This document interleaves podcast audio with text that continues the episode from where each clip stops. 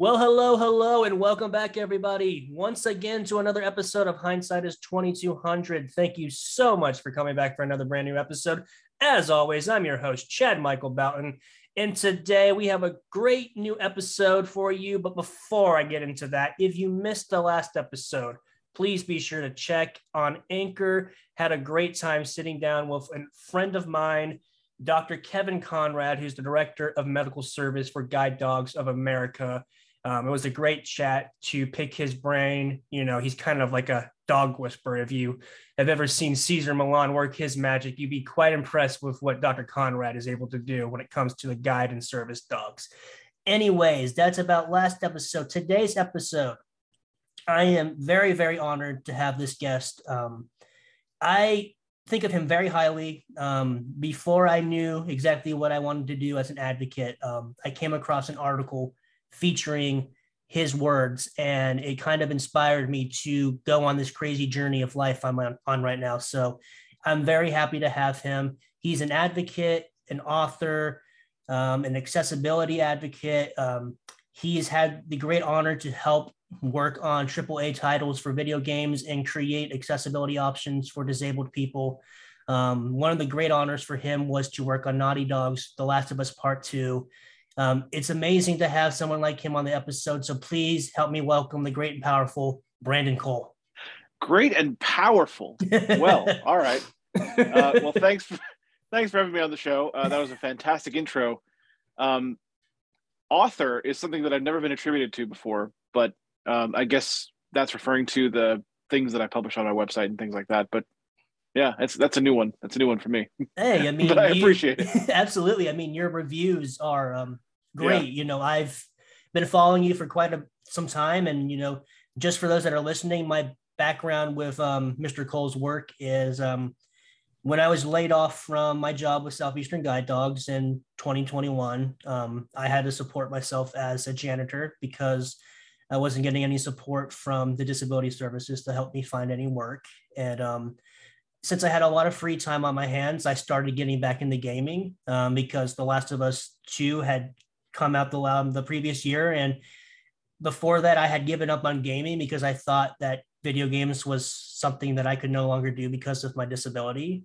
And seeing what Naughty Dog was doing with accessibility options, it kind of inspired me to get back into gaming. So, had a lot of free time, jumped back into gaming. And um, my mother shared an article with me that had um, Brandon Cole um, featured in it. And it was talking about the work he was doing as an accessibility advocate, helping to make games better for people like myself that needed a little bit more help to get through them. And I'm not saying this as hyperbole, but that article was very instrumental to me um, doing what I'm doing now and be trying to get my foot in the door as an advocate and try and make this a better world. So I do attribute your work um, to what I'm doing today. And, um, you know, I'm pretty sure you've been told many times that what you do makes a difference, but uh, truly for me, um, it has made a difference in my life. I, I, have, I have been told that. And one of the things I, one of the things that, uh, that comes to mind every time, uh, because you're right, this is not the first time I've heard stories like this. And then one of the things that comes to mind every time is just the fact that you never know who you'll affect. Mm-hmm. You know, when you do something, anything really, uh, you never know who's going to look at that and and either be inspired by it or just take something from it that they mm-hmm. will then use in their own and you know their own lives, their own careers, you know, anything like that. So you never know. Mm-hmm. And it, that that kind of revelation has hit me a lot lately. So yeah, yeah, I know. that you know, a lot of people, you know, have told me it's like, oh, you're so inspiring and inspirational, and it's like, I don't know if we truly intend to be inspirational. It's just you know we kind of just no. do what yeah, we exactly. do, and if we do change lives in the process, then that's great because I mean that's all that we can hope to do for this community. Yeah, I, I have the singular purpose of wanting to provide the blind community with experiences that, that they don't have. Mm-hmm. That's what I'm doing. I'm not I'm not doing this for the clout. You know, right. I'm not doing this for the the fame and the mm-hmm. inspiration. Mm-hmm. You know, all that fun stuff. That's that's that just happens. It's mm-hmm. not something that we seek. It just it's just it's just part of it because you know you you you take something like that on yourself. You take a role like that on yourself. You know, providing experiences like this, and you're going to get those people who you know, I, have gotten stories from people who've never gamed before, blind mm-hmm. people who never tried games at all, not just people that are getting back into gaming, never tried games before at all until Last of Us 2. Mm-hmm. And that's heavy. yeah, I mean, it's it was definitely a game changer. And I mean, we'll definitely talk about as much of that as we can because of course I know there is a lot that you cannot talk about. There are some it... things I can't say. Yeah. There's yeah, there's a lot yeah. that I can say now that I couldn't say before, but there's right. things I still can't say. Yeah. Um in the in the work that you do, NDAs are very important to uphold and make sure that you don't break that that promise between the companies. Yeah. And my um, life is NDAs now. That's all. That's all I am. Absolutely, I can imagine. Um, I just saw your most recent um, tweet about um, Hearthstone, um, so that was yeah. cool to see. So, congrats on that. That's pretty epic. I, am I'm, I'm I'm still really, I'm I'm still honestly, not only am I honored by it, I'm, I'm also still freaking out about it because like, I I just I love Hearthstone a lot. Mm-hmm. Like I've played it pretty much almost every day. With you know, the only times I've ever missed a day is when I was too busy to play it. Right. But I've played it pretty much every day since since Hearthstone Access came out, and uh, to to be welcomed. I mean, the whole blind community in, in because of this is being welcomed into mm-hmm. the Hearthstone community, and this is really great. And to be a part of that, and to be the one that is chosen to do that, is pretty great. So absolutely, it's an honor. It's an abs- yeah, it has to be an absolute honor to you know help bridge that gap because you know a lot of what you're doing is you know you you have taken games that otherwise previously weren't accessible and are now yeah. transforming it to where anybody can play them. And you know that's the big thing is everybody can play it. Yeah i was recently called the the spiritual father of a game. Um, there's there's there's a new game that's coming out in september. It's called shadows over silesia. And uh, it's it was recently announced that it would be fully blind accessible. It is a video game. Mm-hmm but it's going to be fully blind accessible, much like The Last of Us 2. Mm-hmm. And the developer of that game reached out to me recently and informed me that I am the reason for that. Even though I, I did not work on this game, I did not work on it, but it was the inspiration from The Last of Us 2 that led to them uh, making their game as, as, as accessible as that game. And they're even trying to improve on it. Wow. And to that, I say, great. You know, like, to be clear, I'm not like competitive on this. Like, mm-hmm. if you can do it better, do mm-hmm. it better because then everyone wins, mm-hmm. you know? Yeah, hundred percent. But yeah, agree. so so I guess I guess even without working on a game, I can make a game accessible. That's that's gotta make you feel like crazy. You're just like, okay, I didn't even I, I, didn't even help you. Right. I'm I'm about to stream the demo of this game tomorrow as as we're recording this. Tomorrow mm-hmm. as we're recording this. And I'm I'm super excited for one but I'm also looking for those comparisons because I can't mm-hmm. help it. Like, mm-hmm. yeah, you know, they they said that their work was inspired by The Last of Us 2's accessibility, so I want to know what parts of it. You know, right. I want to I want to figure that out. yeah, absolutely. I can imagine. And of course, we will definitely get into the work you did on the, the Last of Us 2. But before we get to that, I just would like to, um, you know, just take the time to let my listeners know uh, a little bit more about yourself. So, um, sure can you just, you know, give us a little bit of a, background about um, who uh, Brandon Cole is? Well, ladies and gentlemen, Brandon Cole is a creature of many hats. Um, I have done a lot of things. Um, I am primarily an accessibility consultant and advocate, as, as was already said. Mm-hmm. Um, but I also have, I'm, you know, I'm also a podcaster. I have a podcast myself, which has kind of been on hiatus for the past few months, but it is coming back. Mm-hmm. Um, called the Breakdown Walls podcast. I also do uh, blogs and reviews, which are also kind of mentioned as well. Um, but I also do voice acting on the side, which is uh, something that is not not common, but it's something I do. So that's awesome. Know, I've I've recently become an audio description narrator. Uh, I've done some of that work. Um, yeah, I just I do a lot of things. I do a lot of interviews. I do a lot of uh, public speaking at events, mm-hmm. conferences. Um, there is a panel coming up at PAX uh, very nice. soon that I am in. So yeah, it's a digital panel. So I'm not going to PAX, but it's you know it's a thing.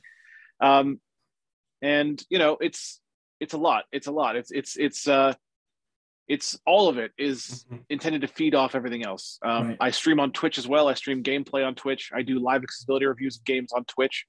So if um, if there's a new game coming out and I happen to have uh, contact with the publisher, I might get a code for that game. And what mm-hmm. I'll do if I get a code for that game is I'll do as soon as as soon as uh, the embargo allows us to stream it, I will stream the game and do a live accessibility review where I break down the game and talk about its features, talk about how it is accessible or how it is not accessible, um, the things that are good and the things that are not, um, to have a really, really clear picture of it.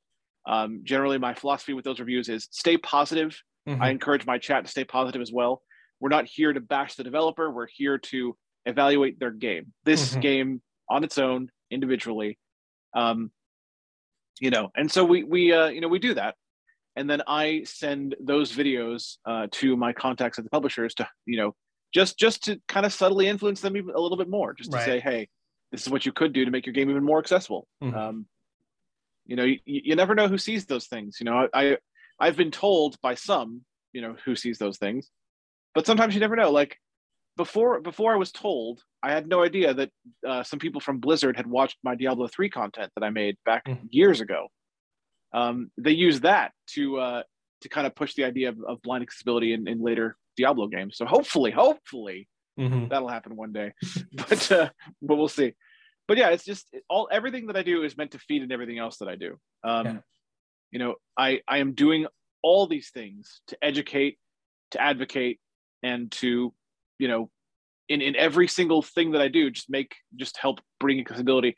The idea of accessibility and accessibility itself to the masses. Just convincing convincing the world that accessibility should be everywhere and then helping make that happen yeah no absolutely so. no yeah and you know you know the big thing that you know you help with definitely is the exposure and education um, because you know for those from the outside looking in um, the language the, the, nuances in the language that we use throughout the community can be very confusing to people uh, yeah i know you for sure have heard like, oh well, what's the difference between blind and legally blind? And you yep. know, or like, yep. or like, why would you play a video game if you can't really see? you know, the, yeah, because it's called a video game. Rule. Yeah, so I mean, like, you know, I can completely understand you having to help, you know, break down those walls and like yeah. educate people yeah. and expose them to the fact that there is a, a quite a large community of disabled gamers that are just waiting and hoping that companies will hear their voices. Yeah, and, and the thing is that is a commitment too. Like uh take my streams for example. If I'm streaming a game and someone new comes in, someone mm-hmm. that has never been to my stream before, and they're a sighted person, for instance, mm-hmm. even if the let's let's say another new person came in half an hour ago, mm-hmm. same same same thing, sighted person, new person to my streams, came in, and asked a question about how I played that that game that I'm playing, whatever that game is. Mm-hmm. I would have answered that question, and then I would have answered it again mm-hmm. for the mm-hmm. new person. That's the commitment. Like mm-hmm. I, I, I will always answer questions for a newcomer, always, right. uh, even if it, even if I interrupt my gameplay to do it, because that's why I'm actually doing it. So yeah, absolutely. I mean, and you know, it doesn't matter if it gets repetitive. Um, it's the fact that that person is new, and like you said, they probably don't know the answer to the question they're asking. So yeah. it does no one a service if you don't take the time to answer questions, whether they be the same or different over and over again. Yeah, if, if, if as long as they're willing to learn, I'm willing to mm-hmm. teach them. So absolutely. I mean, you can't fix the beliefs and behaviors. Can't fix the trolls. Yeah, well, that, that too. That's that's that too. there are trolls. Yeah, there's there are some people that unfortunately, no matter how much we educate them, they're just not going to get it. and that's unfortunate because you know you know they could help us but it's whatever yeah, it is it is but we've come a long way though you know yeah we definitely I, have I, I, I like I like mentioning this. I like bringing this up because it really just shows in, in a very simple way how far we've come. When I first went to GDC in 2014 uh, to do my very first panel about blind accessibility in video games, um, I went to the show floor um, where they were showing off new and upcoming games from a bunch of developers, including many indie developers. And I approached one of the indie developers who was making a shooter game, and I don't remember what the name of it is. I don't even know if it was successful or not. You know, who knows? I don't remember. Mm-hmm. Um, but I, I uh, started talking to him about his game, and he was he was very willing to talk about his game, even to a blind person. So I'll give him that much. Mm-hmm. But, but when I when I broached the idea to this guy of making his shooter game accessible, he literally, I'm not I'm not making this up, he laughed. wow. He laughed. In 2014, he laughed. Yeah. Wouldn't I wouldn't I love to meet that guy now and say, "Hey buddy, remember that talk that we had back in 2014 where you laughed at me? Mm-hmm. You know what I've done since then? yeah, I mean, no, I mean, it's completely changed. I mean, that's the reason that I'm gaming again is because it's changed. You know, yeah, I I gave up gaming, and I always remember like calling my mom, crying, telling her like I I can't see anymore to play video games, and yeah, you know yeah, that man. sounds silly to, to to to you listeners, but for me, not to me. I've been playing games since the 90s. You know, my first game was Pokemon Red for the Game Boy Color. And I fell in love with games from the second I turned on that Game Boy Color. And for me, gaming was my way out. It allowed me to be a character that wasn't disabled and wasn't having to worry about losing their vision. And that escapism helped me so much cope with depression and anxiety. So when I thought there was an actual point in my life where I'm like, I can no longer enjoy gaming, it was soul crushing. Yeah. And then to see because it was like 2016 2017 and i was just you know i wasn't really in the accessibility scene at that point so i didn't really know everything that was going on but yeah. then of course i found the last of us part two and that's where everything started to change and i really started to see a big increase in just the amazing advances they were making in accessibility.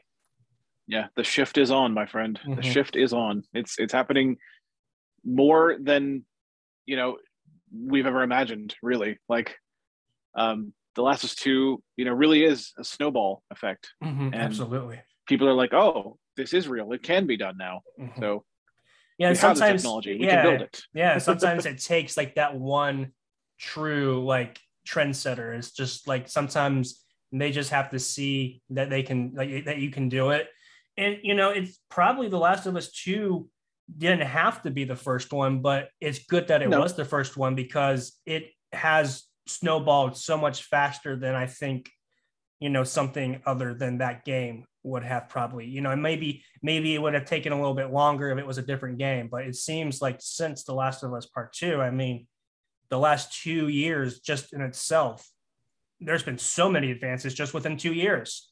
Yeah, I mean, there's there's been, you know, even though there haven't been a whole lot of you know a whole lot more playable AAA titles since mm-hmm. Last of Us Two, um, there have been inspirations. You know, mm-hmm. if, if you really keep your if you, if you really keep your ears to the ground, there has been effects on AAA games from mm-hmm. Last of Us Two already. Um, one of the examples I love to bring up is Assassin's Creed Valhalla. Yes, is is not is not fully blind playable. Let's be clear, not mm-hmm. fully blind playable. However, even though they're not fully blind playable, you can see the inspirations. Mm-hmm. Um, Assassin's Creed Valhalla has a uh, audio cue for enemies and items when mm-hmm. you scan when you do your Odin sight scan in that game, just like The Last of Us Two does. Yep. Assassin's Creed Valhalla improved their narration post launch.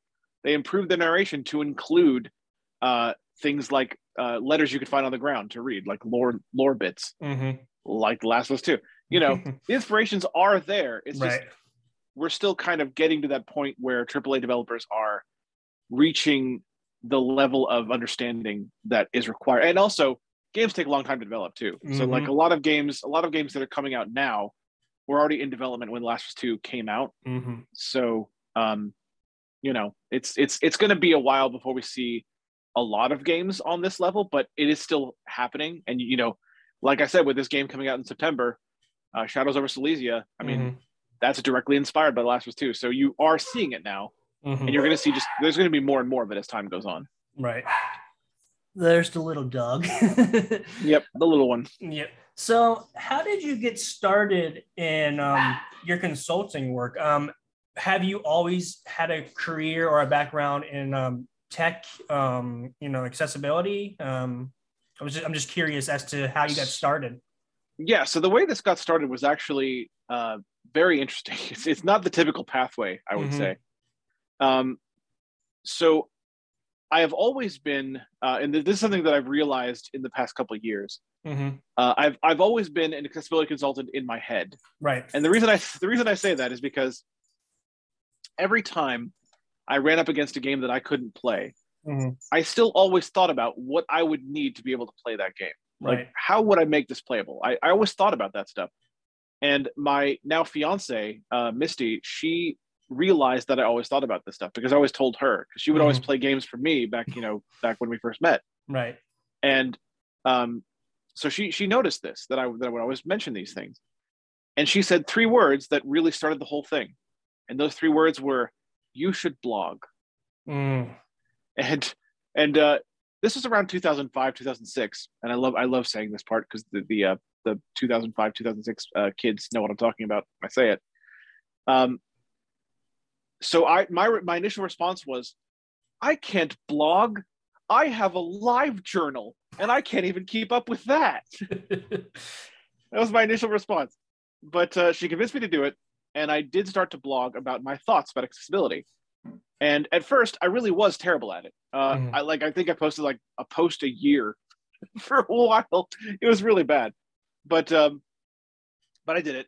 And that was enough to get me noticed by a developer named brian schmidt who was putting together a gdc panel on mobile games. And the people the mobile developers who had added accessibility to their games uh, for for blind people. Mhm. so they invited me to that GDC panel as the blind gamer perspective. Mhm. That's it. That's all I was back then, just the Mhm. blind gamer perspective. Um, because they, it was a bunch of mobile developers who had done something to their games. Each each had done a different thing um, to make their game accessible. Like the the developer of Zombies Run was there. Um, the developer of MudRammer, which is a mud client for iOS, uh, was there as well. Um, and they they talked about what they had done to their games to make them accessible. And I talked about the importance of accessibility and why this mattered to me Mhm. and things like that. That's why I was there. So I did that panel, did pretty well at that panel. Was told by my my uh, you know cohorts in that panel that I had quote killed it. Uh, so so it was good. It was a good experience. But the thing that panel did was introduce me to Ian Hamilton, and Ian Hamilton oh my god. uh, is a well-known advocate for accessibility, uh, probably the best-known advocate for overall accessibility in the industry right now. Mhm. Um, because he, you know, he advocates for everything, every type of disability. He he has something to do with advocating for it. Great. in- in a games. great person. Just a great person. Yeah. person. So Ian Hamilton was at that panel as a co-moderator. So I met him there, and he must have liked what I did because he then invited me three years later to the very first ever game accessibility conference to speak there. That's awesome. and that is where everything changed because Mhm. Ian, in his in an infinite wisdom, um, thought to tell us uh, before we start before the speeches started, uh, before those of us who were speaking, um, he wanted us to he wanted to make sure that we all knew who was represented in the audience that day. So he mentioned to me that Naughty Dog was in the audience. So so I took that information and I worked into my speech, and this is this is in the recording. You can hear this in the recording. I worked into my speech, man, what I wouldn't give to play a game like The Last of Us. And that those words are what inspired um, the representatives from Naughty Dog um, to talk to me that day. Wow. I guess And- that's goosebumps. Yeah, so they they so they they approached me after the speech was over, and we talked for about an hour, and we, it was actually very general at that point. It was just like, you know, what would you do? Like, if you could Mhm. make Last of Us successful, if you could make Uncharted accessible, you know, just just our games, you know, Mhm. what would you do? So very general, and um, so even then, to, perfectly honestly, this is completely true. I had no idea that anything was starting right then. Right. I really didn't know that. Um, genuinely did not know that. But we talked about an hour about accessibility in general. And a couple weeks later, I get an email from Naughty Dog and one, one of their representatives asking me to fly down to the studio and sell the entire team on this idea. And I said, yeah, okay. Um, and I knew, you know, I, I'd been around long enough, even then, to know that when I flew down to that studio to sell the entire team on this idea, I knew that what I was also doing was selling myself as the guy who could help them make make this happen. Mhm. I knew that I was that I was doing that, so I I approached it very carefully, um, but also I wanted to be very clear about what was needed and, and why it was so important. Mhm. So I um, they gave me the chance. They basically allowed me to dictate how I wanted to do this. So they gave me a chance to set things up. Um, they gave me, you know, they're like, is is there any games you want to demonstrate during this event? And so I gave them a few games that I wanted to show. Um, and they could, you know, their PlayStation, they could just get those games. It's not a problem. Like as long as the games are on PlayStation, they can get access to those games. Right. Um, so gave them a few games, but I included their own game. I included Uncharted 4. Mm-hmm. And I included it because it, it had been celebrated for its accessibility, not wrongly. Right. Uncharted 4 is a very accessible game for motor impairment now Mm-hmm. Yes. uh, because of the features that were added for those for, for that that specific uh, group of people. Uh, thanks to Josh Straub. Josh Straub was the, the the father of that. Um, so I had them bring up Uncharted 4 because it was lauded for its accessibility, and I said, okay, let me show you. let me show you why I can't play Uncharted 4. I had them load up the one of the one of the first scenes in that game is a scene where you're young Nathan Drake and you're Mm. jumping across a bunch of rooftops to get to your brother. You're trying to meet up with your brother and follow him to a, a secret destination. And so I had to load up that scene. And I said, okay. Now I'm sure that this scene looks great. I'm sure that the the art is fantastic. Mhm. The the view from the rooftops is gorgeous. Watching your brother Sam jump from rooftop to rooftop is probably really cool and well animated. But let me prove to you that I don't have enough information to play this game. And I then proceeded to make a point. I then proceeded to fall off the roof several times. But it worked. yeah. It had to be crazy um, to basically make them face their own game in that situation and be like, okay, A game that had been awarded, a game that had been awarded regarding accessibility. That's why it was so important too. That was another Yeah. part of it. Like the game had been celebrated for accessibility already. Mhm. And I'm like, that's not incorrect. It should be celebrated. But this is why it's not accessible enough Mhm. for from from you know me and the blind community to play this game. Mhm. yeah. So, definitely and you know that's the point is that, you know some games definitely they are lauded for their accessibility features but it's like um well it's only one community and it's not for the rest so you know Yeah. it's kind of Yeah. making them understand it's like it's it's great what you've done for motor and maybe even the deaf community but um you're still missing a few of the other communities yeah, Gears Gears Five really got to me when it came to that. yeah I, I have a I have a pretty infamous rant about Gears Five when it came out. Is Mhm. a Twitter post. It was uh oh man. I did not I did not take it lightly on those guys. Uh, no, and I mean sometimes you know people might believe that we're screaming and ranting, but I mean it, it doesn't come from a place of negativity or hate. It's Nope. from a place of just do better. We want to play your games. Yeah. Why can't we? You know, yeah, exactly. Can and we work to make this happen? We want to work with developers too. Like Mhm. that's the thing too. Mm-hmm, mm-hmm. yeah. Everything we say, even the things that seem angry, we just want to we just want to play these games and we want to we want to help developers make them accessible for us.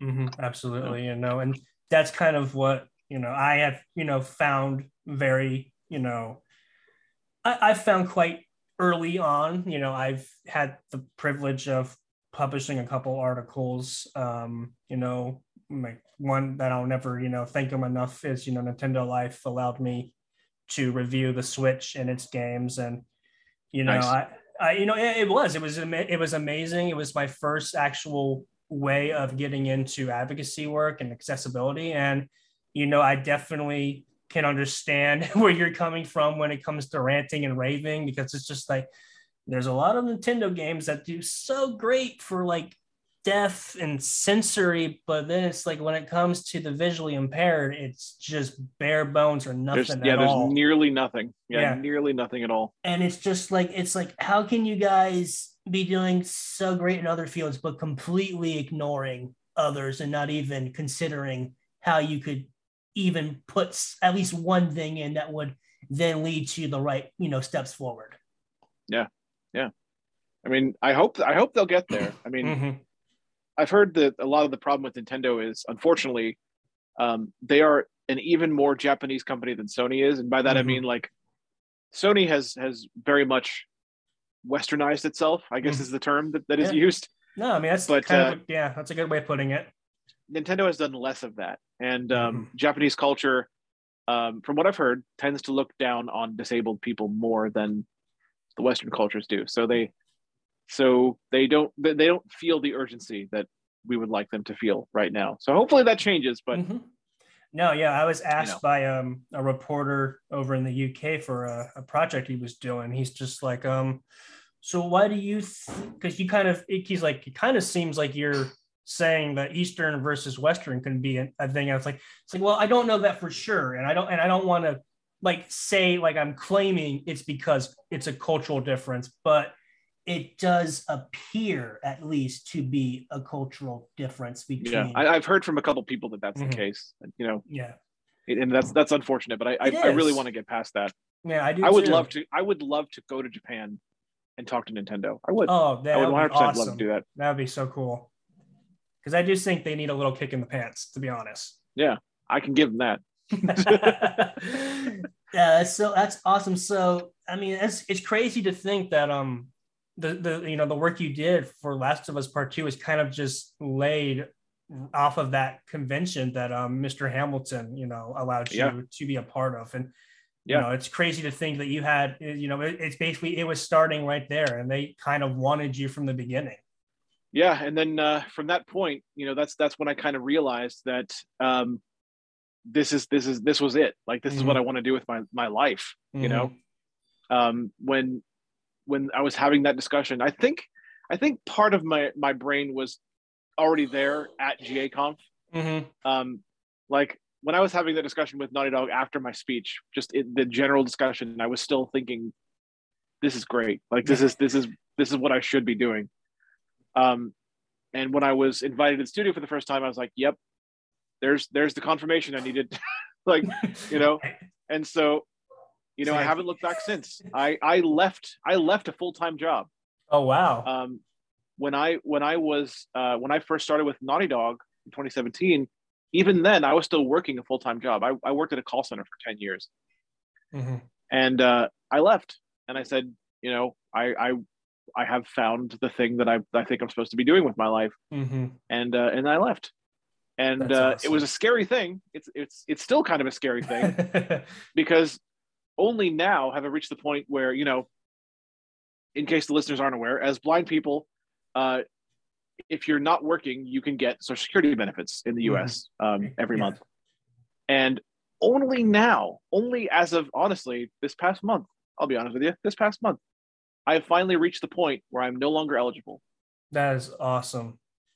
Which is great. It's it's yeah. It is not a bad thing. No, it's, it's weird. No. It, it, I know you know. I know you yeah, know. Like listeners yeah. are like, well, okay, that's terrible. I'm sorry. No, it's great because it is kind of a crutch. I hate yeah. to say that, but it's kind mm-hmm. of a crutch because when you're getting those benefits, you can only make so much money per month. You're only allowed to make so much money per month. No. So not. even though even though you're getting money from them, it's also holding you back. Oh yeah, um, get me started on that. yeah, yeah, I'm, I'm not going to get uh, super into it, but I just I just want to clarify that for the listeners out there. No, no, it's good like, to let them know. I mean, it's good. Yeah, yeah. It's because... it's it's good that I've that I've reached this point, but it's also a little scary too because it is it is you know for a while it's probably going to be a little less coming in for the next mm-hmm. couple months. Hopefully, I can get enough work to to to justify you know that, but um but it is ultimately good because now I'm no longer held back. Now I can do as much work as I want to mm-hmm. uh, without having to worry about that. So, no, so it is a good thing. Yeah, that's while awesome. also being a scary thing.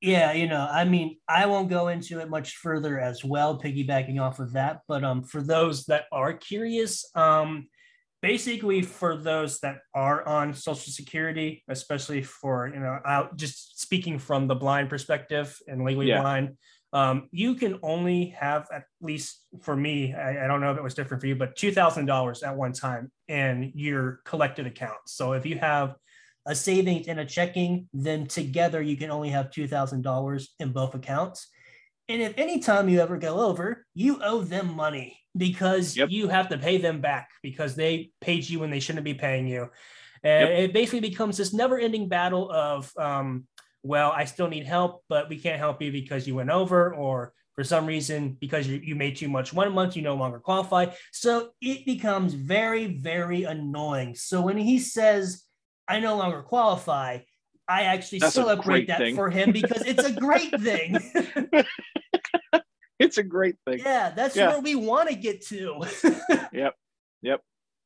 Yeah. Yep. That's it feels good to be there, but at the same time, like I said, it's it's it's it's a little scary to start out with because mm-hmm. you know it is it is less money at first because you mm-hmm. you you were you know it was it was the thing about this work too is this work is not consistent you know mm-hmm. mm-hmm. if i don't have a client i don't have work and right. uh, you know I, I am lucky enough to have a couple of really cool clients right now i have i have some aaa things going on that's um, awesome wink, wink.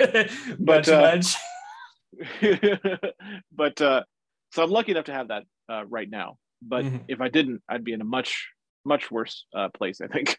Yeah. So yeah, and that you know that is that is the one thing to keep in mind for you know people that do consulting um, and have to sell themselves to clients. Um, you know, it's something that definitely I have found out very early on is definitely. Um, you know you got to try and make sure that you can get those people that will want to work with you and you know there can be a, a stretch of time where nothing seems to really be coming in, and that can be very nerve wracking. But um, honestly, um, like you yourself has said, this is what you want to do, and this is what I want to do. So yeah, you have to believe in it, and I mean you can't give up on it, even if there's like maybe a couple of weeks where it kind of seems like there's a dry spell. You just have to continue to hold on to the fact that you're going to get that client when it's the right time yeah, I've I've pushed pretty hard on this and it's paid off for me. So mm-hmm. I'm pretty lucky, I think. No, no, you you you're doing amazing work. I mean, I I you know your articles and reviews. You know, I I love. Just wait till you see what I'm actually doing. I know. I'm excited to see what you are doing because you you have your fingers in a lot of different things, and um, yep, it's, that's true. Great what you're doing. I mean, you're definitely um, just what you've already done has already made such a big difference. I mean, again, we go back to The Last of Us Part Two. I mean, that game was so groundbreaking, and I mean, it rightfully so deserved to get Best Accessibility at the Game Awards because to yeah. me, that yeah. there was no other game that deserved it. To be honest, That's, it's it's it's literally the reason that I I refer to myself in my bios everywhere as an award-winning accessibility consultant. Mm-hmm. Um, because while none of those awards went directly to me, mm-hmm. uh, it is my belief that my work on that game affected its placement in award, mm-hmm. you know, mm-hmm. ceremonies. Absolutely. I mean, blind blind accessibility wasn't the only type of disability in that game. I mean, there's plenty of things yeah, for plenty yeah. of different disabilities, but my work was definitely a big part of it because it was the first ever AAA game fully accessible to blind people. So, mm-hmm. um, yeah, definitely a big part of it. So I, I take, I, I have learned this. believe it or not, this this is one of the hardest things uh, it's it's a lot harder than it sounds to say this, and it, it, you know I don't I don't mean to sound like it, you know egotistical or anything, but honestly, I have learned to actually take credit. Mm-hmm. Does that make any sense? Like no, absolutely. It is so hard when you're starting out doing this work to take credit. Mm-hmm. It really is, because like there's like what what is it like um like inferiority complexes mm-hmm. you know like I know absolutely you, you start you, you wonder if you're worthy of, of that kind of the things that people are saying about you and the fact that you deserve this and stuff like that you wonder if you're worthy of that mm-hmm. um, because it comes on so quickly when it happens mm-hmm. um, so it was hard for me to to accept that i had done a really good and important thing even though people were saying it mm-hmm. it was really hard for me for a long time to accept it and to accept that i was worthy of doing things like oh you know you did this great work with PlayStation. You should feel confident in asking them for things now. Like mm-hmm. I- I've now reached a point where I can I have people I know that I can reach out to if I want a game code to review for accessibility. I can mm-hmm. reach out and get it. But before, I was terrified to even ask them. Like, I don't know if like I don't know if you think that I'm I'm good enough for this. Like, but I know my channel isn't like super big. It's like you know a couple thousand followers, but like, can I have a code for this? you know, was, but now I get to be like, hey, hey, yo, want to do this review for Can I, can I get that code? And they were like, yeah. it's like, why are you even no, asking they, us? They do it though. they do it though. Well, yeah. and sometimes I don't have to ask now. Mm-hmm. Like that's a thing too. That's another. That's another thing that's happened to me lately. Sometimes I don't even ask for a code, and I get an email. Yeah. Like, Here, we want to offer you this. I'm like, okay, all right, all right, okay. Wasn't planning it. to, but I can do it. Yep. Yep. Oh no, but I, I completely, uh, you know, can I, I so totally understand where you're coming from because you know that's kind of where I've been at the last couple of months is being like, do I really deserve what I'm doing right yeah. now? And yeah. should I really be asking for stuff? And it's just yeah, like, I, I had mean, that for a long I'm time. I'm not big. I had but, that for a very long time. Yeah. I'm talking, just... I'm talking, I'm really honestly talking until fairly recently. Like mm-hmm. I had that post Last of Us 2 launch. Yeah. Post launch, I still had that. Like, really? Are you sure? like post PlayStation giving me a review PlayStation 5. Yeah. Post PlayStation giving me a uh, a gift PlayStation in a box that was specially designed for me specifically with braille on it with a message to me specifically thanking me for my work at PlayStation. I still had that. oh my goodness. So it's, it's, a, it's a real thing. It's a real yeah, thing. Yeah. And you know, I don't know. Maybe it just comes from us being excluded for so many years. Or... I think that's part of it. I yeah, think that's a large part of it. Yeah, yeah. I'm just trying to think because I'm pretty sure we're not the only visually impaired people that feel that way. I'm pretty sure a lot of visually impaired and just disabled people in general feel that way. And I think it's because society for so long has not been, um, you know, developed or, you know, created for us to really be a part of. Yeah, that's true. That's true. Yeah. And I think that's, I think that is a large part of it. Um, just kind of getting over that, that feeling mm-hmm. of inclusion and, and feeling what it's like to be included mm-hmm. and not only to be included, but to be like considered among the upper echelon of mm-hmm. experts on this yeah. subject. Like that's that's that's new. Like even now, mm-hmm. I'm like it's it's I'm getting used to it. I think I'm, mm-hmm. I'm, i think I'm getting there. You know, like I said, I'm not afraid to ask for things anymore. Mm-hmm. Um, but uh, in in some ways, it's still new to be considered like if if if you want to know about blind accessibility, you go to Brandon Cole, and I'm like, right. huh, all right. I mean, I guess people people do. People definitely do that. I guess I'm worthy of that. Okay, then. Yeah. Yeah, it's definitely been probably been crazy for you to just see your career and then the way the the community and the industry now has viewed you and has come to view you because of course yeah it's easy to look back and see where you were and you know to where you are now yeah it's yeah yeah it's i still have all those memories you know i still remember being laughed at laughed at in 2014 um, yeah, but that's but gonna to, be so great to now be able to look back. who's laughing this. now? Yeah, exactly. it's just like not so funny now. But he saw that's your right. name. He saw your name. Was like, dang it, I messed up on Man, that one. I hope he did. Like I, I don't remember his name. I don't remember what game he was working on. But man, I hope he saw it. uh, that probably keeps him up at night some days. I hope it does. I hope it does. I hope I get an email from him and say, I'm the guy that laughed at you in 2014. Remember me? I'm very sorry about that. Oh, that would, would you like to the... work on my next game? that'd be the best email. He has to start off with an apology. That'd be that'd be amazing. I'd be mm-hmm. like, I would love to, but you know, my rate has gone up since then. no, I'm, I'm kidding on that last part. I'm kidding we, on that last we part. We joke, we joke. I definitely do joke, and and the thing is, like, genuinely, I do want to work on as many games as I possibly can, mm-hmm. and I do have I call this the uh, I call this the I have a heart clause. Right. Um, of my of my rate. So I do have a, a pretty pretty good rate um, right. that my clients confirmed that I am worth. So that's fine. Um, but if if if you're a small developer that doesn't have a lot of money and can't pay me my rate, we can work it out. I right. promise that. Yeah. You know, like it's it's fine.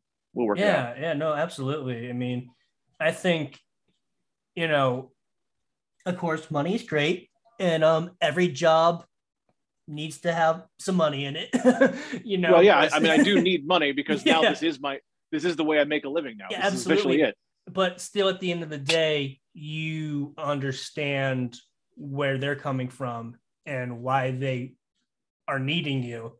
And yeah. of course, you know, for you, it's like, let's make something happen because all we're gonna do at the end of the day is make um, things better and continue yeah. to further accessibility.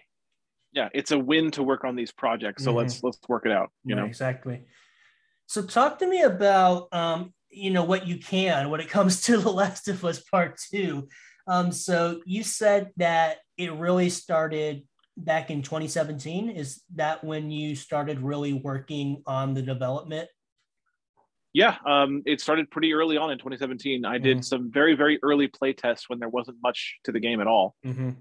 Um, so we basically went over ideas for early things. You know, the first one of the first things we did was navigational assistance, mm-hmm. um, because that's something that um, you know was very important to that game, obviously, yeah, because it yeah. is it is figuring out how to make a blind person uh, give the blind people the ability to go through a 3D environment like this. So mm-hmm. that was one of the most important things. That's one of the first things we worked on and it's the first thing I tested. Actually, the first thing I ever tested uh, for the game was navigational assistance, and it it went through some iterations, which I can't talk about the specific iterations mm-hmm. of it, but what I can say is those iterations ended up creating new features as well. Mm-hmm. So one of my favorite features, and I want to talk about this feature because it really stands out to me, even though it, it's so in the background. Mm-hmm if you're if you're a blind player who doesn't know about this feature it's so in the background you'll never know but that's why i love to talk about it so along with nav assistance in last of us 2 we have a feature called traversal assistance mm-hmm. and that does way more than you might realize that it does um, in on its basic level on the, on the level that you'll notice it will automatically hop over certain things in your way things that mm-hmm. are things that you can jump over that are in your way as long as you're walking towards them it'll hop over them for you Mm-hmm. Uh, you will still get a jump prompt sometimes, but it'll just do it for you if you're close enough. Right. So, so that's on that's on its basic level. That's the thing that a lot of blind people are aware that it does. Mm-hmm. But it does so much more than that.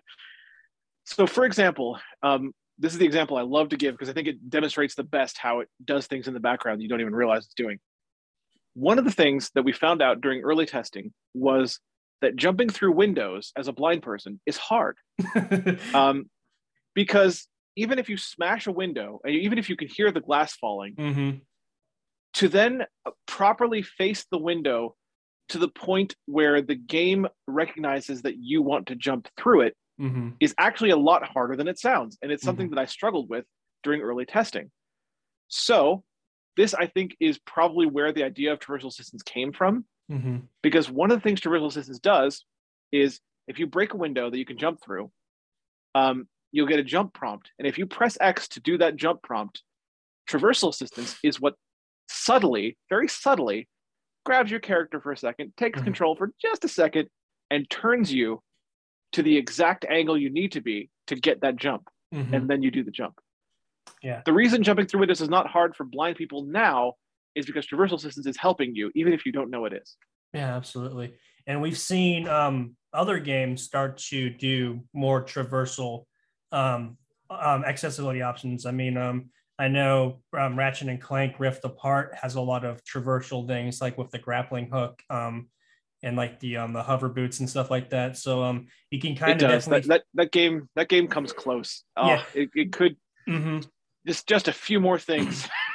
just yeah. a few more things that game might be playable. No, absolutely, but you can see kind of the inspiration. Like you can see oh, yeah, it's, it's definitely there. like yeah, this definitely is something that people are picking up on and so oh yeah it's it's it's definitely there ratchet and clank mm-hmm. rift apart has a feature that is literally called ledge guard which mm-hmm. is the mm-hmm. same feature last of us 2 has yep so yeah it's it's not only there it's directly there yeah but you know that's big is the navigational assistance because you know the thing that i um, always see with a lot of games is they will have so many features for visually impaired gamers but then they'll lack like the most important one. And that's yeah. a lot of the mm-hmm. times navigational assistance. And it's just like, okay, how can you have all these other features, but then not have the one that makes it to where I can actually start using them? you know, the great thing is those those games that have a lot of features that help, but um, not not even just a lack of one, just mm-hmm. as the mm-hmm. features themselves aren't 100% complete. So like mm-hmm. one of the games that really got to me that is I, I actually have, I'm quoted as saying it's so close it hurts. Mm-hmm. Uh, is is Spider-Man Miles Morales, mm-hmm. uh, and the, subsequently the remaster of Spider-Man 2018. Uh, those games have nav assist, right? And as long as you're swinging across the city, nav assist works, mm-hmm. and it works really well. And it it just it's just it blew my mind when I first messed around with those games, started trying to play them. Mm-hmm. Blew my mind. But then you go into a smaller uh, scale thing. Instead of swinging around the city, you go you know inside a building, and then mm-hmm. you try to mm-hmm. navigate inside a building. And now it just doesn't work so well anymore. Right.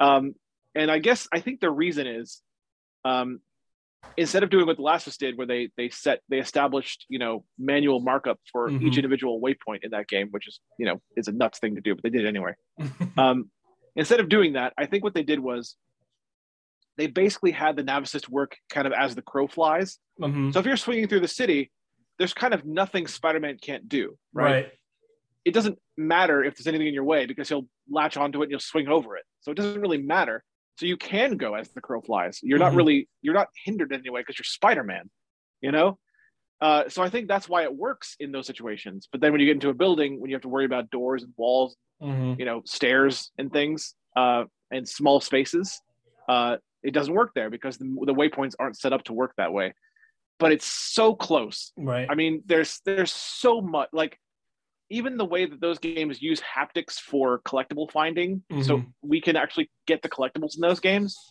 that's amazing. Yeah. Uh, the the um, the web shooters have auto aim. That's amazing. Mm-hmm. It's so close. Yeah. That it hurts. Yeah. No, no, just, I. It's complete, just not complete. I know, and I you know, and I remember reading that article, and it's just like, man, that has to suck because it's just like oh, it's so close. You just missed yeah, this I one mean, thing. Yeah, I completed the intro of Spider-Man Miles Morales without any help at all, and I was like, okay, I can play it. That's it. I did it. And yep. then I, you can't you can't do so much after that. Mm-hmm. Because I was lucky enough that the intro of Spider-Man Miles Morales takes place outdoors. That's the only reason I was able to complete it It's kind of like pulling the, the, the wool over your eyes. Just just like, oh uh, yeah, yeah, I can like, do this. Look at this accessible game. Like, oh, I'm so impressed. And then, and you, then get, you get to one yeah. building. In fact, it's your house. You get to your own house, uh, and you can't navigate it because it's in a building. That's a slap in the face. yep. Yep. Yeah, but you know, it's you know, you, you know, you definitely see, you know, the work that you did with Naughty Dog on The Last of Us Part Two, really, you know, inspiring a lot of other games. And yeah, it I, is. It is. It's it shows. Yeah, and you know, and I saw a um a post on Twitter uh, a couple like maybe it was like last week. It, it, it was very recently where you know I don't want to get into like you know putting stuff out there, but um there was someone on Twitter basically we kind of trying to oh. Um discredit discredit what um the Last of Us Part Two was doing, and you were yep. basically saying how like no um you were trying to like explain to them like this and that. But the one thing that stood out is like anytime I told them something, they did it or they try to find a way to do it and make it work. Yeah. And I think yeah. that's amazing to hear from a company like Naughty Dog. I mean, for those that remember back in the day, Naughty Dog's been around for a long time. I mean, a long Crash, time. Crash yep. Bandicoot, um, you know, Jak and Daxter. I mean, they were back in the days where platformers were the big thing, and they were one of the big platformer companies. Yep, but you know, it, yeah, but you know, it's just great to hear that they were so dedicated to your insight and yeah, they were super receptive. Mm-hmm. And yeah. one of the coolest things that I like saying, because you don't you don't see this all the time. Trust me, you don't see this all the time. Mm-hmm. Um, but I was told uh, by one of my one of the one of the one of the more higher up uh, contacts at Naughty Dog. I was told that um, basically every single person on the Naughty Dog team touched accessibility on The Last of Us Two in some way, That's even awesome. artists. You know. That's awesome. That's so cool to hear. Yeah, it's it's you don't see that all the time. Trust me, you don't. No, you don't. and, you know, and people like to try and you know really discredit the Last of Us Part Two as the first um, game built from the ground up for blind people. Um, of course, I had to make a joke post about that too, which I also did. Yeah, I know, but you know, it's kind of sad that they try to discredit the game for what it has given the disability yeah. community just because they might not well one like the company or two not like the way the story for the game went because of the, the characters and how they were depicted. So it is some somewhat sad to see a game that is so revolutionary try and be discredited by trolls. Yeah, it is. It is sad, but um, it's pretty easy to to turn them off. Mm-hmm. I mean, it's I, I I don't like it when it happens. Don't get me wrong. Mm-hmm. Like I, I don't no. I don't definitely don't like it. But at the same time, it's it's so disprovable the mm-hmm. things that they say. Yeah. That you know, I don't I don't not that I don't mind it, but like mm-hmm. I'll just do it and it'll be mm-hmm. it'll be nothing. It'll be over with in a second. Yeah. That guy that tried to discredit uh the last two in that post a couple weeks ago even said, Show me a playlist and I'll tell you all the things that's wrong with it. so I, I just I gave him my playlist, mm-hmm. which contains multiple playthroughs of the game. Mm-hmm. And I never heard from him again. Yeah.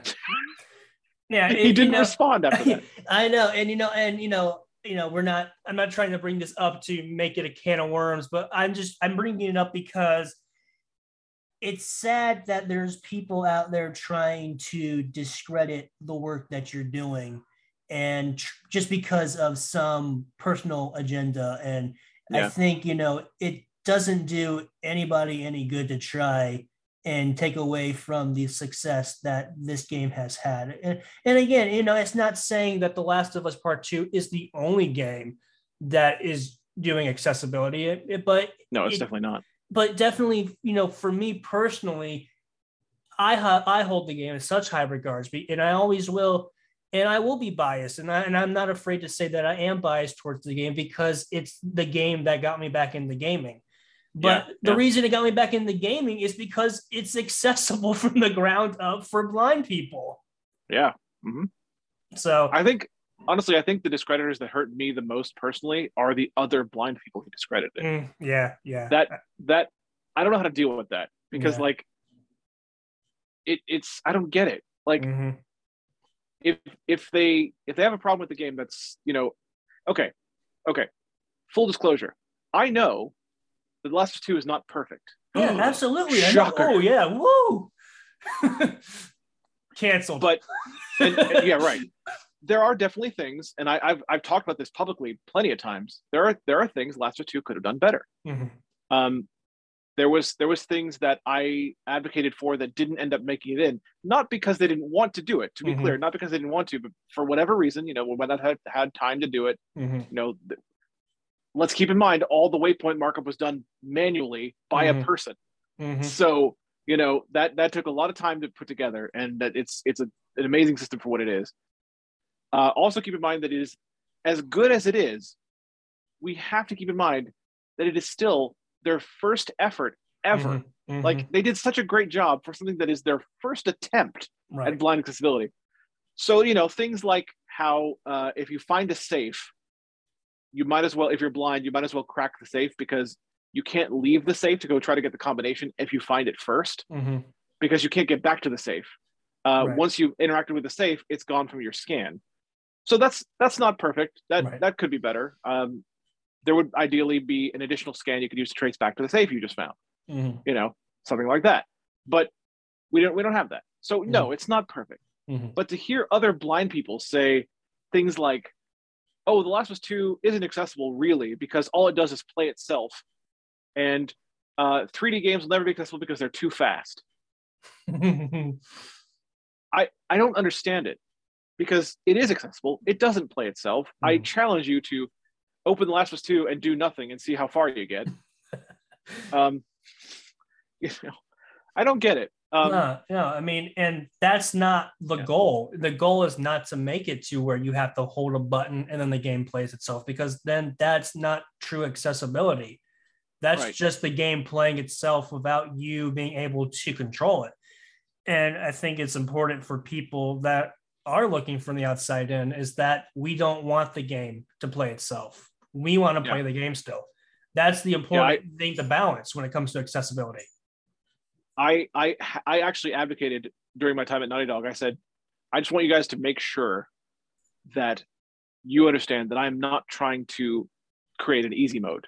Mm-hmm. I'm not trying to do that. I'm trying to make the game accessible to us. And yes, there are some concessions to make that happen. Mm-hmm. Um, you know, one of the things that again could have been better. I acknowledge this is not a perfect solution, but when you're in game development, you have to think about things like this. You have to be able, able to think outside the box. So the whole invisibility while prone mechanic. Mm-hmm. The reason that mechanic exists is to give the blind a shot at playing the game in a stealthy way. Mm-hmm.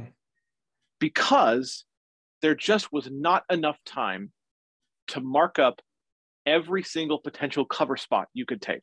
Mm-hmm. Ideally, that's what you'd want. You'd want uh, some kind of you know indication or some kind of way to move to the nearest cover spot. So you mm-hmm. can actually just take cover like a sighted person would, and that's that, right? But we don't have that. And because we don't have that, and because we still want to give the blind a playable experience of every type of, of, of uh, gameplay style that you could have in The Last of Us 2, mm-hmm. we opted for the, the invisibility while prone mechanic. Mm-hmm. And if you don't like that mechanic, that's cool because mm-hmm. there's a limited version of it. Right. Which uh, is which gives you a time limit on invisibility based on your stealth difficulty. So if you want a really high difficulty thing that will allow you to go invisible for five seconds, mm-hmm. we literally have that where it's only five seconds long. Right. But and, um, mm-hmm. but concessions have to be made sometimes for mm-hmm. playability when it comes to mm-hmm. these giant games, and that was one of them that I'm. It took me a while because I, I had to I had to spend a lot of thought time on that to, to mm-hmm. to to decide if I was ultimately okay with it. Because at first I was worried. I was actually worried and people might not realize this, but I was worried that having this feature would make the game too easy. Hmm. Um, which is why we have the limited version. Because at first we didn't. Mm-hmm. Um, at first it was just invisibility while prone, and that was the end of it. Right. Um, but we have the limited version because I was concerned about how easy it would make the game. Um, because that's not what I was going for. Mm-hmm. And ultimately, I decided, I decided that it was the right move because it would allow the blind to experience the stealth gameplay of The Last of Us 2 in a way that that made sense for how much mm-hmm. time we had to develop and things like that. Um, because we couldn't do the whole cover based system, just didn't have the time to mark everything up. Every single car you can crawl under, every single wall you could hide against. You know, we didn't have the time for that. Mm-hmm. Yeah, and unfortunate. You know, you know, and it's it important though that people understand when it comes to development time, is they have a very limited window once they start getting towards the end of development. Yep. And yep. if anything goes wrong, that means they have to push the game back. And that cost a lot that of game money. was already delayed like three times. Yeah, again, yeah, and that was already delayed. It cost a lot of money. You have to extend contracts and all this other stuff. Um, Redo marketing. Yeah, everything. absolutely. So it's a lot of money. So you know, one, it's important that people understand that um, not everything that you talk about in development is going to make it to the final version of the game because unfortunately yeah. there's just usually not enough time or not enough money to continue to putting in different and new things yeah i mean i, I can't I, I can't talk about this directly but i'll tell mm-hmm. you this i'll tell you this i know about features that were in the last of us 2 for everyone like mm-hmm. for sighted players and blind players alike features of the game mm-hmm. that didn't make it to the game mm-hmm. 100% yeah.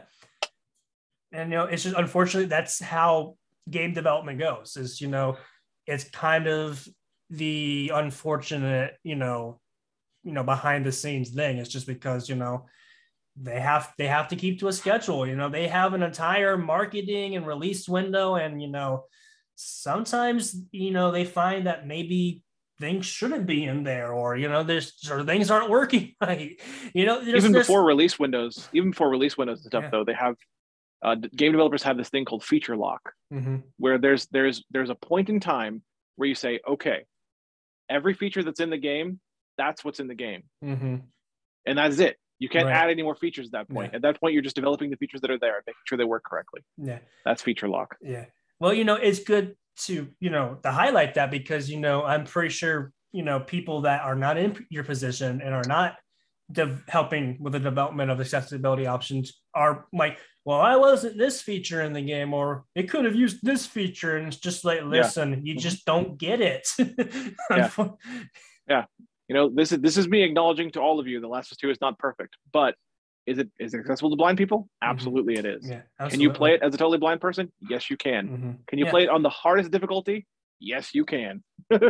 yeah, and that's and that's great because it also attributes to the idea that every person's visual impairment is different. You know, there are going to be people that are completely blind that might need a lot more assistance than someone say who's just starting to lose their vision or has only like lost 20% of their vision you know vision impairment is a very vast and complicated thing to understand from the outside looking in because they don't realize that it's different for everybody and one person's experience will never be the same as another's. Yep that's very true. Yeah so that's why it's important when you're making a game to try and approach you know the different sides of well is it too easy? Um, can we keep it hard you know? I know the big um, big conversation right now has been Elden Ring. Because ah, Elden Ring. yes, I know that has been a very big and highly debated topic because of course from software games are notoriously hard. But yep. in you know they they kind of always have been. so again, you know that's a game where when it comes to accessibility, you, you know it's like well um will it impact the the difficulty of the game and then you know of course you know there's their their side from the developers why they didn't want to do certain things because of the difficulty of the game but um you know that's you know that's them and you know yeah there's a lot I could say, but I, I don't yeah. know. I don't know if we're getting into all that. no, no, but I'm saying, you know, you know, it's it's a complicated and ever evolving um process, and you know, yeah, it'll never be truly perfect, but my God, have we come a long way and have you helped things continue to evolve even further? I appreciate that. And I'm, I'm going to, I'm to keep doing that because yeah. uh, that's what I do. That's what I do. Uh, no, absolutely. And, you know, and um, it's, it's good to hear that you are taking credit and you feel like you've made a difference because I can only imagine how hard it has been for you to feel you know, like, do I say that? Um, yeah, it, I, yeah, I, it I really, it. it really took a long time to reach that. Yeah, you know, it, it really did. Um, no. But I'm glad I'm I'm glad I'm finally there now because it yeah. it, it kind of enabled me to, you know, I think reach different people, like different mm-hmm. groups of of like you know the development community and, and mm-hmm. things because now I will happily let you know the things that I have done. Yeah. You know, and uh, that you can. And, you know, that's and that right as I can, mm-hmm. and that that that's you know that can make an impression on people. Mm-hmm. So I think uh, reaching that point has helped me grow as a you know in, in my career. So absolutely, and I um you know I just want to you know ask you from here on out just you know more of your uh, philosophy and your personal opinions on a couple of things that um, yeah. we are seeing in the industry right now. And um, you know, the first one I, I, I love to ask and get your opinion on, um, especially since you have kind of seen the boon happen, is um, what would you say have been the biggest improvements in games when it comes to accessibility prior to its kind of like bursting, you know, the bubble being burst and it starting to take hold in the industry? I think honestly, the thing to bring up is not not like one game feature. Mm-hmm. Um, I think the thing to say, I think the thing that answers this question is honestly the knowledge, mm-hmm. and I really mean that because like we're seeing more and more developers that are educated uh, about accessibility, and more and more developers that are deciding to educate themselves about it. Mm-hmm. Um, if you look at the GA Conf attendance stats. Mm-hmm. In 2017, there weren't a whole lot of people there. I'll be honest. There was like I think maybe a hundred, maybe a little under that. Mm-hmm in 2021 i believe they broke a record and there was over a thousand people there from across the industry wow um, just look at that like mm-hmm. that that's that alone is mm-hmm. is a huge a huge thing because it means developers are now realizing the importance of accessibility and mm-hmm. they're they're willing to educate themselves learn how to make this happen in not just for blind accessibility i'm, I'm talking just in general here just yeah absolutely general accessibility they're willing to make things happen and um, and they're learning. They're mm-hmm. they're allowing themselves to learn how to do that. So I think the biggest thing has been improvement of developer knowledge mm-hmm. about all this, because that's where it starts. You know, mm-hmm. the the knowledge of what to do, and then the enactment of that knowledge to do it. Absolutely, yeah, that's that's a great point. Um, what would you say has been something that has continued to hold back companies when it comes to getting on board with making games accessible uh, accessible because we do still unfortunately see some companies that are still kind of on the fence on whether they want to invest in this. I mean, again, we bring up that the the information is there, so they there's no excuse of it being ill informed. You know, people can yeah. definitely learn and have access to the education. So there's something else. And I was just wondering, from your personal perspective, um, if you think there is something that's holding some companies back. I think honestly, though, even though you know we just talked about how the information is there, I think mm-hmm. I think one of the things that is holding companies back is is some developers some developers are not willing mm-hmm. to get that that education. Some some developers are not willing to to do the thing, and a lot of that is fueled by uh, pre-existing stereotypes about mm-hmm. accessibility. Um, like number one, uh, making a game accessible will you know destroy your vision of the game, right? You know, stuff like that.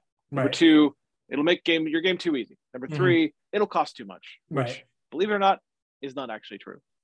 Um, it won't cost too much. It'll be worth it because Myth the loyalty. The, right, right, because because it's been proven. Like there's mm-hmm. there's stats on some games about this that uh, the disabled are loyal uh, mm-hmm. uh, to developers who who make games accessible to them. Absolutely. Um, so they will pay. They mm-hmm. want to pay. Um, and so you will get, you know, there will be profit, and, and there's and also, um, people see uh, some developers see the disabled as a small group, mm-hmm. but really the truth is that they're not. Um, a huge percentage of the world's population is disabled. It's like yeah, it's like something close to 30% have some kind of disability, I believe. Yeah, I believe the, the last stat was like 30%. yeah, it's a crazy number when you actually look into it. Yeah. Some kind of disability. It doesn't mm-hmm. have to mm-hmm. be one, you know, particular thing. There are plenty of disabilities out there in this mm-hmm. world. And a large number of people have some kind of disability. Right. Uh, some some are using accessibility features and don't realize it. Yeah, absolutely. Know? Um, you know, there's there's a lot of things. There's a lot of different a lot of different uh, facets to all this. Mm-hmm. But um, I think primarily the thing holding people back is not so much, you know, the technology is there, um, the resources are there, but I think some developers are kind of held back by their own fear mm-hmm. of all these these these stories that they've they've heard about you mm-hmm. know the, the old the old way you know the right. that's too expensive and all this stuff all these all these urban legends you know mm-hmm. and uh and so they don't look into it too hard and you know they they decide that it's not for them um mm-hmm. but you know that's what we have to keep working to shatter. Just prove prove that that is not not true. Mm-hmm. Um, show them what accessibility can be. Uh, make them make them see that we want to play their games and mm-hmm. uh, get them to work with us somehow. yeah, absolutely. yeah, because you know you, brought it up. You know, um, you know, prior to me knowing what accessibility is, is I used a lot of accidental accessibility. Yep. Um, mm-hmm. And what what I mean by that to the listeners that are listening is basically it it's an option or it's a feature in a game that is not meant to be used the way that a disabled person uses it. So, for instance, like the easiest example I could think of is like um like sound design in like a Pokemon game. Because um, for me, that has helped me. Um, like for instance, like if you bump into an object, you hear like like a like a, a bumper car noise, and yeah. it kind of lets you know, okay, you can no longer continue to move forward in this direction that's accidental accessi- uh, accessibility. It's not intended to tell you, hey, you can't go this way anymore um, for a visually impaired person. But over time, that's what I've used it for. So it's acc- accidental accessibility for me. Yeah, I've, I actually know other blind people who play Pokemon mm-hmm. and use that. Like that's how they navigate. Mm-hmm. You know. Yeah, so you know it's you know it's also important though to also kind of bridge the gap between like accidental and true accessibility um, because accidental accessibility still doesn't truly address the problem. yeah, it's, that, it's, it's, a band-aid at best. Exactly. That's exactly what it is. It's a band-aid over a bigger wound that um, needs to be healed. And um, so a question that uh, I, I want to ask you is, as you have gotten more and more confident in your, yourself as an advocate, um, what is something that you would say you definitely advocate for more than you used to when you were first starting out? Uh, I think uh, nowadays I'm primarily advocating for universal accessibility. Mm-hmm. Um, I think there's a lot. Well, not not a lot, but there's there's some there's some companies out there who take an example of a game that has some accessibility features and say this game is accessible, Mm-hmm. but don't don't specify to who it's accessible. Mhm. You know, um, and I'll, I'll say this because I've said it publicly. Microsoft is a big a big. They they do this a lot. they do this a lot. Um, Microsoft has this thing where they like to say games are for everyone. Mm-hmm. Um, well, I got the opportunity to talk to some Microsoft uh, development teams at a just a talk that that was uh, that was offered to me, Mhm. and I took that opportunity, and I said one of I I said I said something that became one of my personal favorite quotes uh, because I used their own marketing against them. So during this talk, during this talk, I said, you know, I talked about accessibility for a long time, talked about my struggles with some of their games, and then I close it out by saying, guys, games aren't for everyone until they are. Ooh. Boom. Oh man, that's powerful. Yeah, Yep. that's right. Um, so that's that's that's kind of what I'm I'm pushing right now, especially when it comes to the advocacy side of my work, is just universal accessibility. Mhm. Like, I I just don't think developers should call their game accessible Mhm. um, without either specifying who it's accessible for Mhm. or isn't, um, or it actually being accessible to basically everyone. Mhm. I don't I don't think you end you don't end the statement with this game is accessible. Mhm. I don't think you can do that because that doesn't that will that will get some people's hopes up. Like Mhm. Gears 5 is a great example of this. They called themselves the most accessible shooter of all time. And in some ways, they probably are, Mhm. but not to the blind. Right. We can't play the campaign at all. right no and that's that's a very good point is you know don't blanket um your statement when it comes to accessibility because it will get people's hope up they're like oh Yeah. because like Oh, I can't wait me- to play this. They Yeah, said it's exact- accessible. yeah exactly and the reason i don't play shooter games is because the majority of them are not accessible to the blind or the visually impaired Yep. in any capacity so i haven't played a, a shooter game since halo 3 when i still had vision that i could play the game Yeah. on my own and it's Mhm. because you know they don't and then when they say oh it is and then you get into that there's nothing more disappointing than you thinking a game is going to be for you because they've marketed it that way and you realize oh no it's not it's for everybody else but my community Yeah, and exactly. that's the biggest dis, um, discourtesy that you can do when it comes to dis, um, um, accessibility and disability That's why I went off on Gears 5. To go back to my my discussion of my rant at Gears 5, that's that's the reason I went off on them because Mhm. not only did they market themselves as the most accessible shooter of all time, but they had incomplete features. Mhm. Gears 5's narration doesn't read the tutorial messages Mhm. that you start the game with. Doesn't read them. yeah It reads some of the menus, most of the menus now, I think. They they have improved them a little bit, Mhm. But it doesn't read it reads actually no, it gets worse. It reads the first tutorial message and then it doesn't read any of the other ones. oh yeah Oh, yeah. It's yeah, so weird. there's nothing more weirder or or like it's just like WTF when you're like having a narrator and it reads and then all of a sudden it just it's silent. It just like, doesn't anymore. Okay, so is this coming back or am I just you know treading water now? It's like it's like reaction one. Oh, good. It reads me the tutorial so I can Yeah. learn how to play the game. Yeah. Reaction two. Oh, it doesn't though.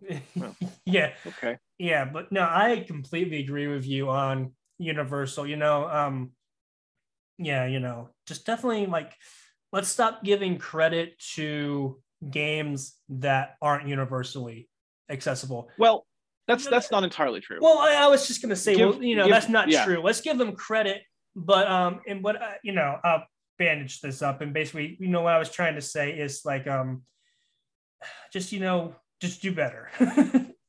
give give credit to the the the developers who who try accessibility Yeah. for some for for a group. They still Right. deserve credit for Right. doing the things they do. right. But but also I, I I feel like we shouldn't be afraid to speak up for ourselves either. Mhm. You know, we we need to stop being afraid to speak up and say, well, this game is not accessible for me.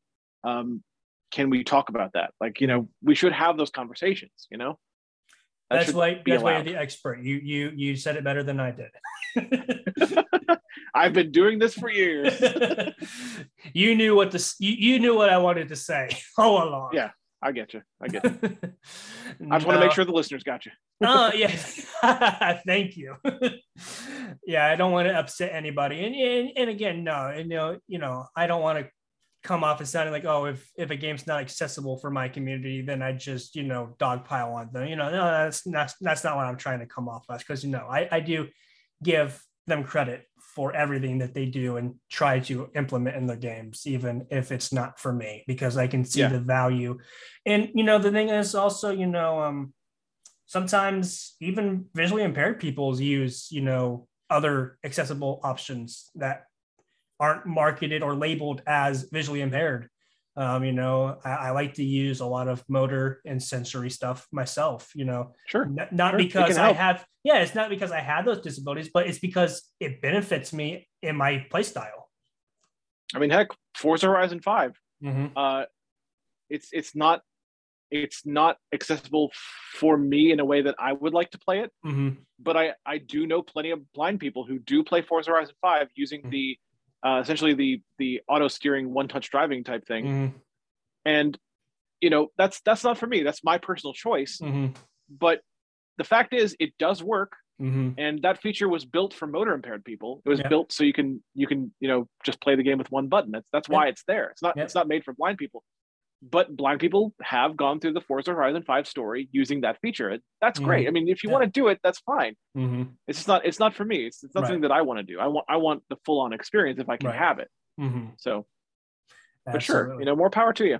Yeah. Yeah. You know, it's just, you know, that's where I want to, you know, make sure that people understand is like, yeah, but you know, even if you don't have something for me, um, that's directly for my impairment or my disability, um, I still applaud you for the ones that you worked on and are revolutionizing uh, because I probably will still use it or maybe at least dabble in it to an extent. Sure. And you know, yeah. to that you you made a difference and you are helping the community and the industry as a whole.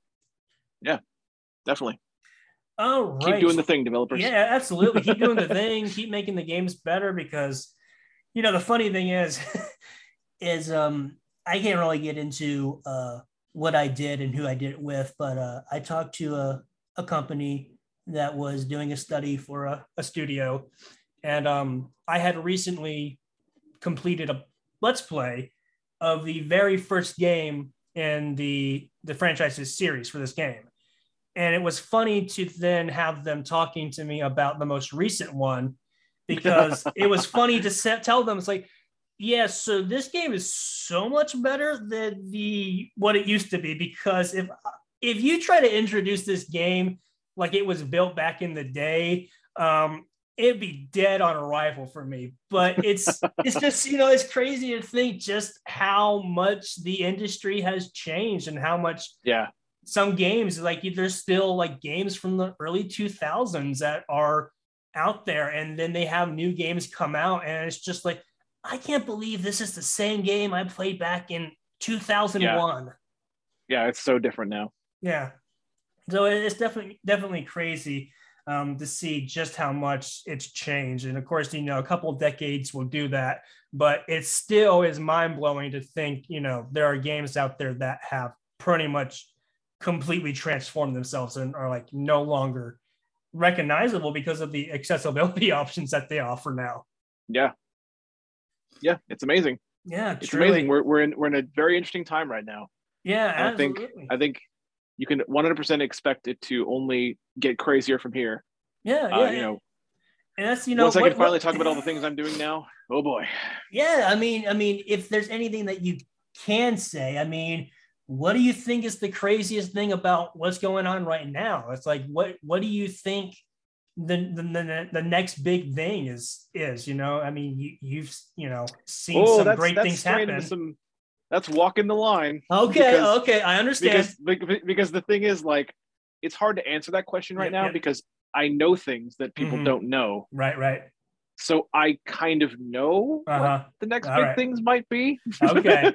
All right. I'll come back to you in a so, couple of months, maybe two years and ask you the same question. Yeah, yeah, yeah. We'll talk about it then. We'll talk about. Uh, I'll let you know what I was thinking when you asked that question you know, two years ago.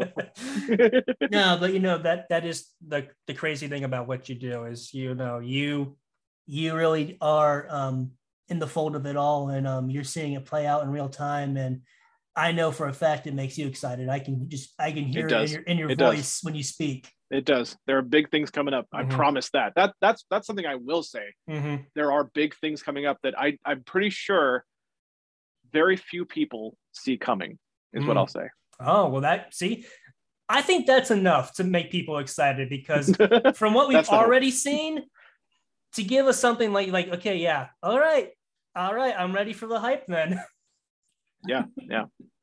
There's well, some cool stuff. Well, I just want to thank you so so much for um, sitting down with me today, letting me talk yeah. to you. You know, get to unpack what you've done and what you still are doing. Again, you know, I extend nothing but the greatest of gratitude towards the work you've done. It's helped me um, do this career. I never thought for a second I would be doing accessibility, um, doing a podcast, writing, yeah, totally published. It's it's crazy to think. And you know it's just you know it's awesome to be able to talk to one of my my role models and my inspirations um for well, this. thank you very much. And, I, I, mean uh, i know, mean that i mean that i truly i appreciate it i appreciate it. And you know it's one of those things where it's it's you know here i am having, having to take credit again. Well it's well hey it's good that you take credit for it though going back to that um, yeah. If the listeners want to follow what you're doing, um, can you share the best way for them to keep up with you? Um, again, share those yeah. links and you know tell us how we can keep up with Brandon Cole. There's a lot of ways. Um, mm-hmm. If you look, if you look for Super Blind Man, you'll find me pretty much everywhere. I'm Super Blind Man on Twitter. I'm Super mm-hmm. Blind Man on YouTube. I'm Super Blind Man on Twitch. Um, those are probably the three primary links you can use. Mm-hmm. Uh, otherwise, check out my website, brandoncole.net, which will have all those links and more. Um, I mean, I can you can literally hire me from my website now, so mm-hmm. there's that's a thing. Um, but you'll you'll you'll find my blog there, uh, mm-hmm. my reviews for games there.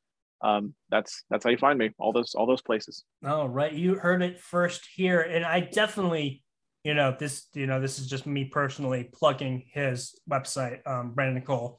It's an amazing blog. Um, I check it out you know very frequently to see what he has to say because he has a lot of great insight. And um, definitely would recommend if you are into gaming especially the innovations taking place in accessibility check out his website because he has a lot of great insight and um, recommendations and reviews. So definitely i can't plug his website enough. All right then all right. I'll take it. I'll take well, it. Thank you so much, um, Mr. Cole, for allowing me to talk to you today. It has been amazing. This is definitely one of the highlights of my career so far. Cool. Well, thank you very much for, for having me and, and good luck with all the things that you're doing as well. Thank you so much. I appreciate it. Um, I hope you enjoy the rest of your day and have a great rest of the week. Hey, the rest of my day is another interview after this. All right. Well, take care. Uh, hope you had fun and um, good luck. I did. I did. All, All right. right. Have a good one, my friend. It's you too, sir. Thank you so much. Yeah. All right. All right, everybody. That is the episode. Thank you so much for taking the time to listen to me talking with Brandon Cole. It was absolutely amazing to talk to him. Again, I can't just say how much he has um, inspired me to do all the things that I'm doing. So it was great to talk to him today. I hope you had fun. Thank you so much. Again, if you have any questions for me or any of my guests, you can email me at cm bouton. That's C M as in Michael, B as in boy, O U T O N as in November at yahoo.com. Of course, you can find the podcast on Twitter at 2200 hindsight please be sure to follow. I will always update you on the guests that I have. And again, I'm on Anchor FM. That's where you can find the podcast. And hopefully, real soon, you can also find it on Apple Podcasts. Again, thank you so much. I hope you had a great time, and I'll see you next time. Bye bye.